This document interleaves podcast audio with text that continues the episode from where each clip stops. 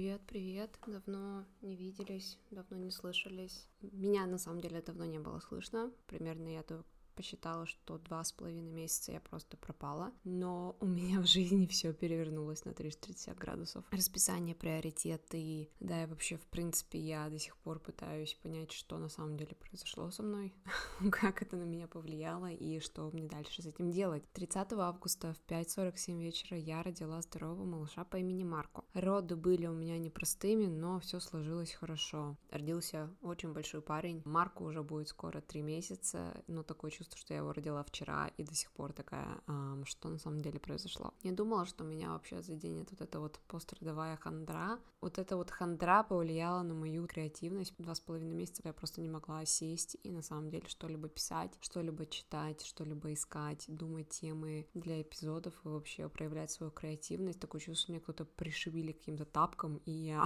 особо не могу функционировать адекватно. Очень сложно концентрироваться, очень сложно что-либо читать. Мне трудом удается слушать какие-либо подкасты, какие-либо аудиокниги, очень трудно запустить этот вот в голове механизм, который помогает тебе создавать и приходить к каким-то идеям. Я бы его назвала, наверное, это как ментальный блок, потому что это даже не лень, его очень сложно выпить из головы и вообще что-либо с ним делать, и единственный, наверное, выход, к которому я пришла, это просто сидеть и делать даже по 10 минут в день, и то это уже какой-либо прогресс. Сидела, думала о том, что мне делать после того, как я выйду из декрета, хотя у меня не официальный декрет, я просто ушла с работы после родов, происходят вот эти вот тотальные ментальные изменения в голове, это связано с гормонами, это связано психологически, это связано вообще просто с тем, что твоя жизнь меняется очень кардинально. Думала, чем я буду заниматься после того, как я все-таки решу вернуться на работу. И поэтому я решила, что, наверное, самым таким правильным решением будет изучение чего-то нового. Писалась только на курсы по UX-дизайну, что, в принципе, вроде как бы интересно и вроде как бы можно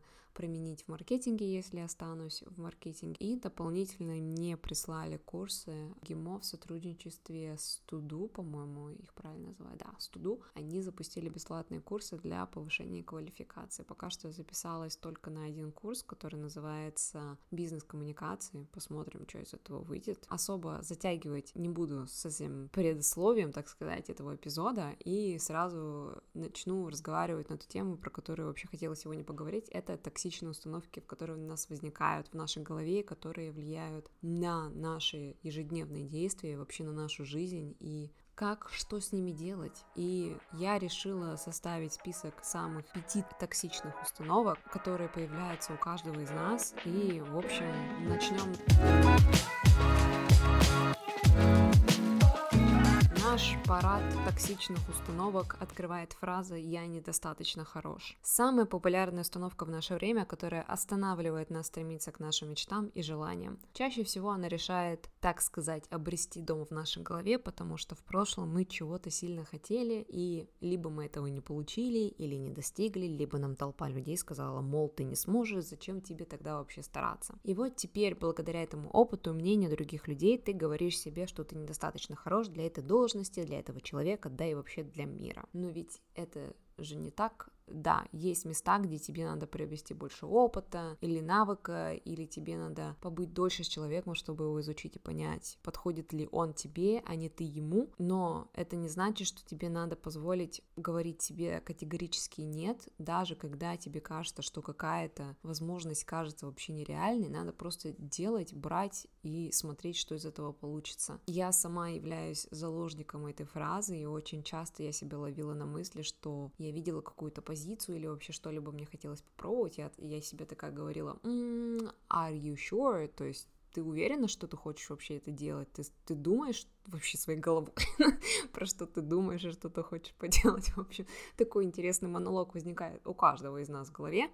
Вот, что с этим делать? Надо просто на самом деле брать, делать и смотреть, потому что, как говорит моя мама, за спрос денег не берут. То есть, если даже ты, допустим, пришлешь свое резюме, у тебя нет опыта в той определенной позиции, так сказать, которую ты отправляешь, есть компании, у которых будут другие позиции, которые тебе могут предложить. Просто надо заявить о себе и посмотреть, что из этого будет. Вторая установка — все меня бросают или от меня уходят. Чаще всего такая мысль возникает в романтических отношениях, когда человек, с одной стороны, боится остаться один, а с другой делать все возможное, чтобы подтвердить свой страх. Измены чаще всего являются саботажем отношений, чтобы опять же показать себе, что ты плохой человек, что другому человеку будет лучше без тебя. Ну и опять же, что тебя все бросают. Самым рациональным решением будет проработка страха, ведь он у тебя откуда-то да возник, то есть он где-то в какой-то момент появился и начал в тебе жить и развиваться, и расти, и прогрессировать, а ты с этим ничего не можешь поделать. Можно вести внутренний монолог, подбадривая себя, говоря, что ты достоин хорошего человека в жизни, что он твой, никуда не уйдет, но тебе надо помнить, что люди приходят и уходят, и не всегда это на самом деле плохо, когда какой-то человек решает выйти из твоей жизни, потому что при входе в твою жизнь этот человек преподнес тебе какой-то определенный урок или опыт, которым ты можешь воспользоваться сейчас или в будущем. Третья установка — ты должен бороться за то, что хочешь получить. Это вот как фраза мне напоминает через тернии звездам, когда тебе надо вот пожертвовать абсолютно всем, чтобы добиться чего-то такого нереального. Я на самом деле не согласна с этой установкой. Вокруг нас на самом деле очень часто сейчас кричать фразы типа из серии «надо работать постоянно», «надо много работать», «надо жертвовать», «надо проводить время за тем, над чем ты работаешь до тех пор, пока это не сработает». Но вот все вот эти вот моменты, все эти фразы подвигают людей к тому, что вот они сидят, работают до ночи, да, остаются после работы, чтобы доказать что-то кому-то, возможно, даже самому себе. И в то же самое время жизнь на самом деле протекает. Вот я была, опять же, заложником тоже этой фразы, и я вспоминаю сейчас, на самом деле, мне очень неприятно это вспоминать, когда я почти три с половиной года сидела нон-стоп, работала после работы, при этом я еще параллельно училась, и вот я хотела стать каким-то супер человеком, при том я не понимала, зачем я это делаю. Все вот эти вот посты в Инстаграме, в Телеграме, на Фейсбуке, ВКонтакте, что все там что-то как-то шевелятся, шуршат, и у всех как-то все это получается, а я такая, ну я как бы вот делаю что-то, и ничего из этого не происходит. И после этого я поняла, что даже если я буду оставаться после шести вечера на работе, ничего в моей жизни на самом деле не поменяется. Я только выгорю быстрее, что на самом деле и произошло, что в какой-то момент просто утром я проснулась, открыла ноутбук и сказала, все, с меня хватит. Следующая остановка в нашем хит-параде — ты не можешь сдаться. Очередная фраза, которую используют очень много инста-предпринимателей. Если ты дашься, перестанешь стремиться к звездам, ты неудачник, ты слаб, ты недостоин, как ты можешь стать миллионером, если ты не стараешься, и, вот эта вот вся байда, ла-ла-ла, но, я скажу громкое но, если ты работаешь там, где ты себя чувствуешь отвратительно, если ты работаешь в коллективе, который токсичный, тебе надо просто брать и уходить, потому что тебе не надо жить в этом коллективе, тебе не надо развиваться в этом коллективе, оставь этот коллектив один и иди своей дорогой. Если ты в отношениях, которые тебе не приносят никакой радости, ты не обязан, не обязана оставаться в этих отношениях, и, и не надо себе говорить, что типа вот, если я уйду, я буду одна или буду один. Всегда найдется человек, с которым тебе будет приятно проводить время, и который решит остаться в твоей жизни. Чаще всего, когда ты решаешь что-либо бросить, я думаю, что это понимание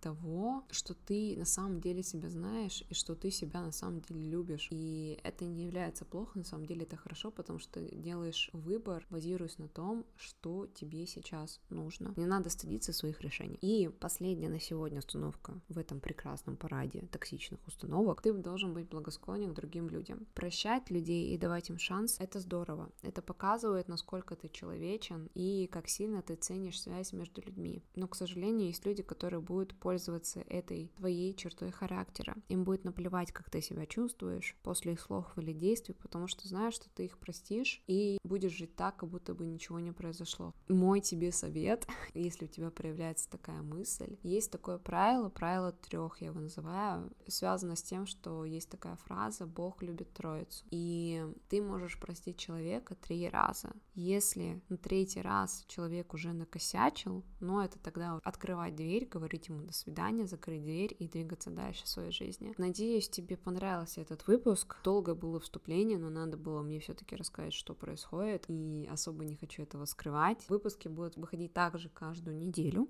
чтобы и ты не заскучала, чтобы мне не было так, так сказать, тоскливо, потому что два с половиной месяца без записи подкаста, и мне казалось, что я что-то потеряла, какой-то смысл жизни, и вот оказывается, вот было вот это вот, вот, вот это вот сидеть перед микрофоном, с тобой общаться, записывать свои мысли, делиться своими мыслями, общаться на какую-то с тобой тему и вообще просто наслаждаться всем этим моментом. Поэтому с тобой была Катя и точно до скорой встречи.